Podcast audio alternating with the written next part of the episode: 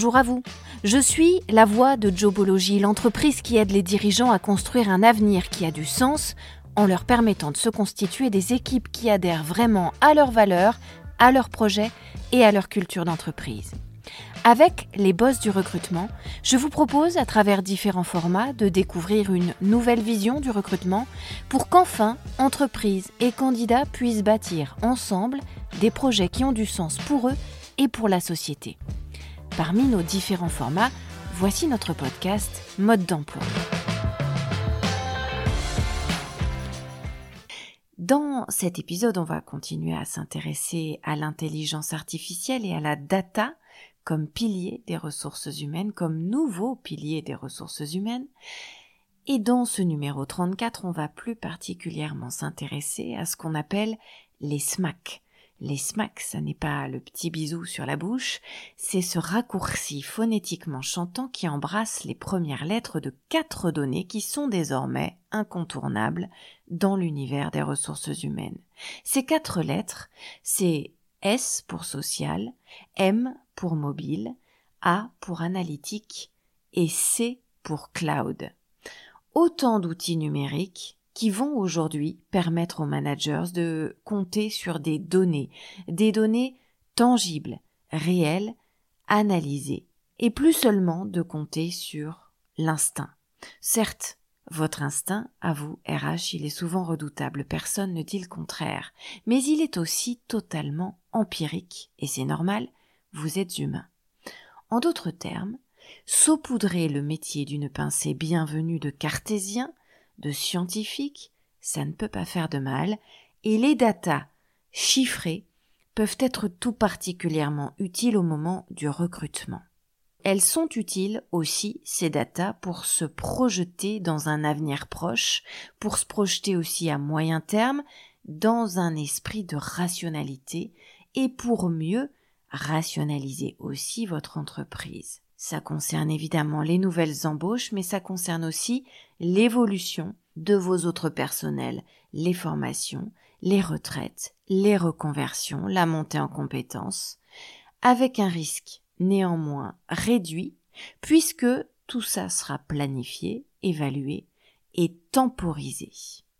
Aujourd'hui, personne ne peut plus affirmer que le digital est accessoire dans les fonctions RH, en particulier au moment du recrutement. Ce n'est pas moi qui le dis, c'est l'Observatoire de la transformation digitale. À l'instar de la révolution industrielle qui a immensément modifié les sociétés au XIXe siècle, la transformation digitale est en train de bouleverser notre société actuelle et elle la bouleverse d'autant plus qu'elle fait désormais partie intégrante de notre quotidien, surtout qu'elle est amenée à se développer, à s'intensifier encore dans les prochaines années. Les entreprises, les employés, les clients, personne n'y échappe et moins évidemment encore depuis la crise sanitaire et le coronavirus. Ce qu'on appelle aujourd'hui l'e-relation, renforcée, décuplée, qui a explosé avec la crise du Covid, cette e-relation, elle a changé profondément la donne entre les recruteurs et les recrutés. Désormais, les jeunes candidats au recrutement, et même ceux qui ont jusque la quarantaine, disons, ceux-là appartiennent aux générations bercées par le numérique, voire carrément biberonnées au digital. Et c'est aussi le cas, de plus en plus, des recruteurs. Et donc, fatalement, ça transforme les interactions et les échanges au moment de la rencontre, mais aussi au moment du contrat de travail, et encore ensuite dans l'évolution des relations à l'intérieur de l'entreprise. Immédiateté, flexibilité, mobilité sont exacerbées, ce que certains chercheurs désignent aujourd'hui par le vocable de mobiquité, et tout ça, c'est à la base de ces nouveaux échanges au sein du travail et en particulier au sein du recrutement, sans pour autant attention que les notions de confiance durable, d'engagement aussi diminue. Sinon, tout le processus serait faussé et donc voué à l'échec. Et c'est ça qui rend passionnant le travail dans les ressources humaines aujourd'hui, c'est de concilier à la fois les apports du digital sans pour autant effriter le ciment social, le relationnel et l'humain qui est à la base de tout recrutement depuis toujours. Voici donc nos secrets pour bien maîtriser les SMAC. Notre secret numéro un, c'est le S de social, une référence évidente aux réseaux sociaux qui ont bouleversé les fondamentaux du recrutement. À l'ère des ordinateurs portables, des tablettes, du Wi-Fi, qui sont omniprésents partout, à l'ère des smartphones possédés par une majorité de candidats des jeunes générations au recrutement, chacun possède aujourd'hui une identité numérique. Et c'est ça que vous devez maîtriser. Le candidat à l'embauche, il est désormais traçable sur des années de vie grâce à son historique numérique.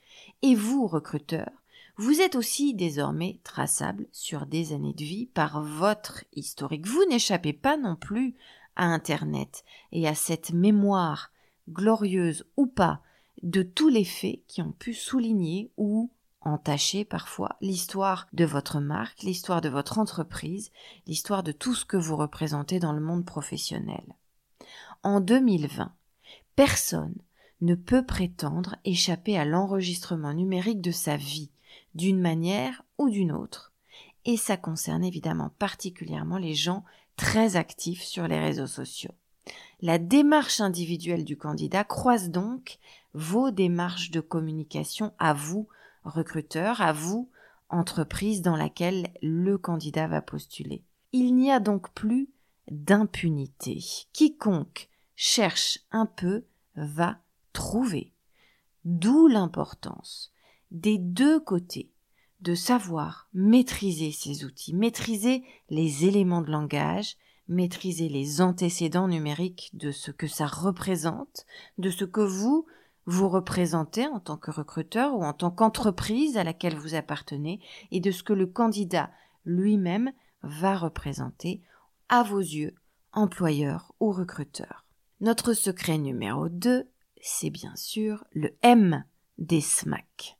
Ce M, il va désigner la mobilité offerte par le numérique, comme possibilité par exemple de travailler, en tout cas pour les fonctions de bureau, de n'importe où, n'importe quand, avec juste un ordinateur et un smartphone. Ça, ça a révolutionné les modes et les schémas de pensée du recrutement ces deux dernières années avec la crise sanitaire.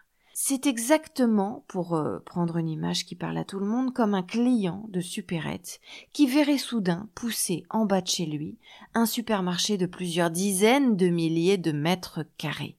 Les recruteurs ont ainsi vu le marché du travail s'élargir à une infinité de candidats potentiels puisque soudainement on n'exige plus de ces candidats qu'ils habitent à deux pas du bureau et qu'ils y pointent le matin et le soir à heure fixe.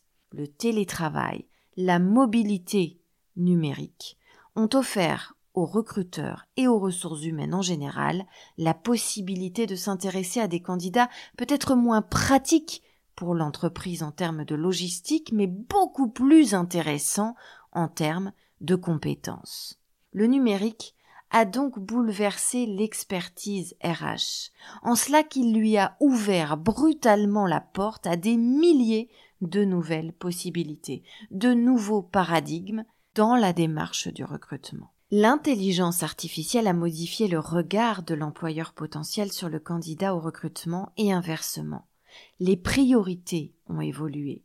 La proximité du lieu de travail, la capacité à intégrer une équipe ont pu descendre dans l'échelle d'importance des critères, au profit de la formation et de la captation pure des talents, en tout cas pour tous les métiers possiblement dématérialisables, c'est-à-dire tous ceux qui permettent le télétravail ou le travail hors du bureau, y compris pendant des missions en extérieur ou à l'étranger.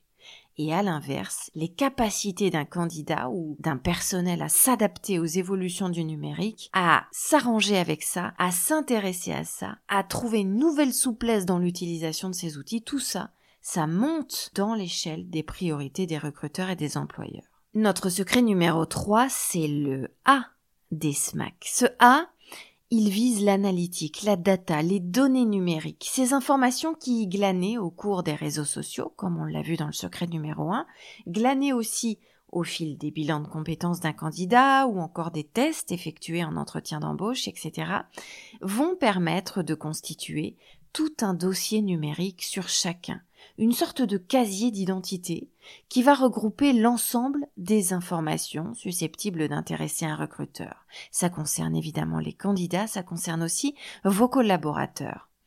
Ces informations, elles vont former la base d'un travail scientifique de recoupement, de croisement, d'analyse des données. En clair, quand vous êtes recruteur, l'analytique va vous permettre de savoir que la personne que vous allez embaucher, elle va être la meilleure, le meilleur des candidats proposés par le système, parce que l'informatique aura permis de collecter des datas similaires à chaque postulant, et puis ensuite de les lire, de les interpréter, de les comparer jusqu'à faire ressortir le meilleur profil.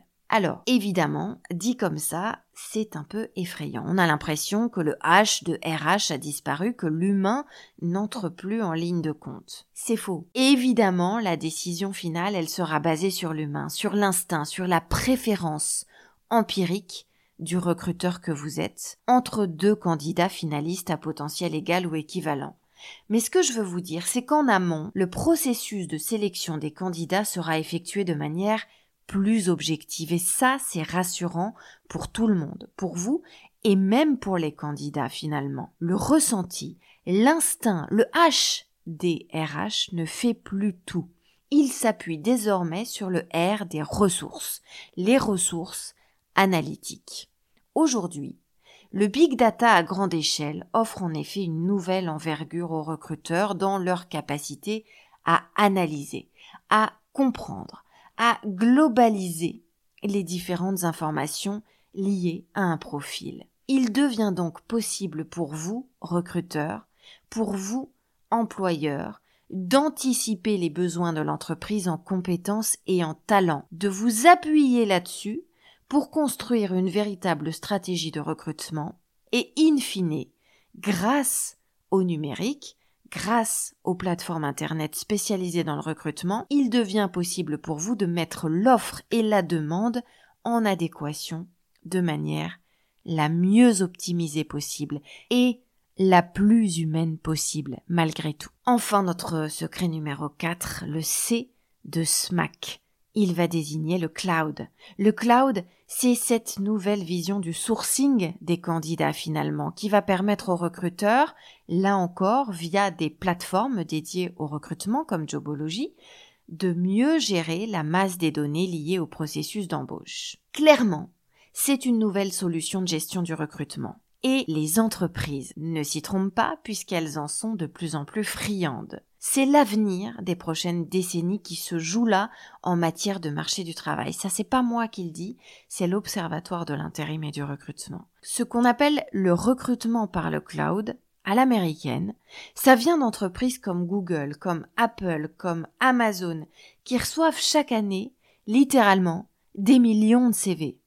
Ce sont ces entreprises qui, en bonne pionnière du digital, ont les premières mis en place un système de recrutement, de gestion du recrutement, qui s'appuie sur la capacité de calcul des serveurs et des ordinateurs. D'où l'importance de passer, quand on n'est ni Google, ni Apple, ni Amazon, par des prestataires spécialisés dans le recrutement en ligne.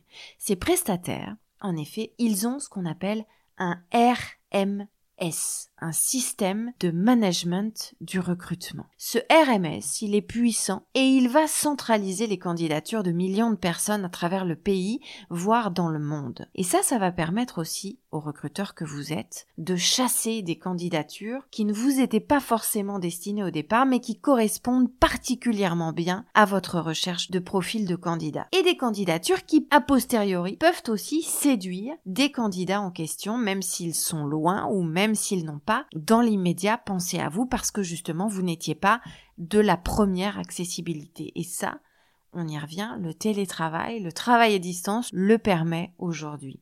C'est quelque chose à quoi vous devez absolument vous intéresser et que vous ne devez pas écarter d'emblée sans vous pencher sur la question à chaque fois que vous avez un recrutement parce que ça va vous permettre à la fois d'être plus rentable économiquement et d'être plus efficace et ça va vous permettre de recruter finalement qui vous voulez partout et à distance. Et c'est comme ça que vous deviendrez un boss de l'emploi. Je vous fais un gros smack à la semaine prochaine. Vous pouvez retrouver ce podcast sur toutes les bonnes plateformes, mais aussi sur notre site internet jobology.fr.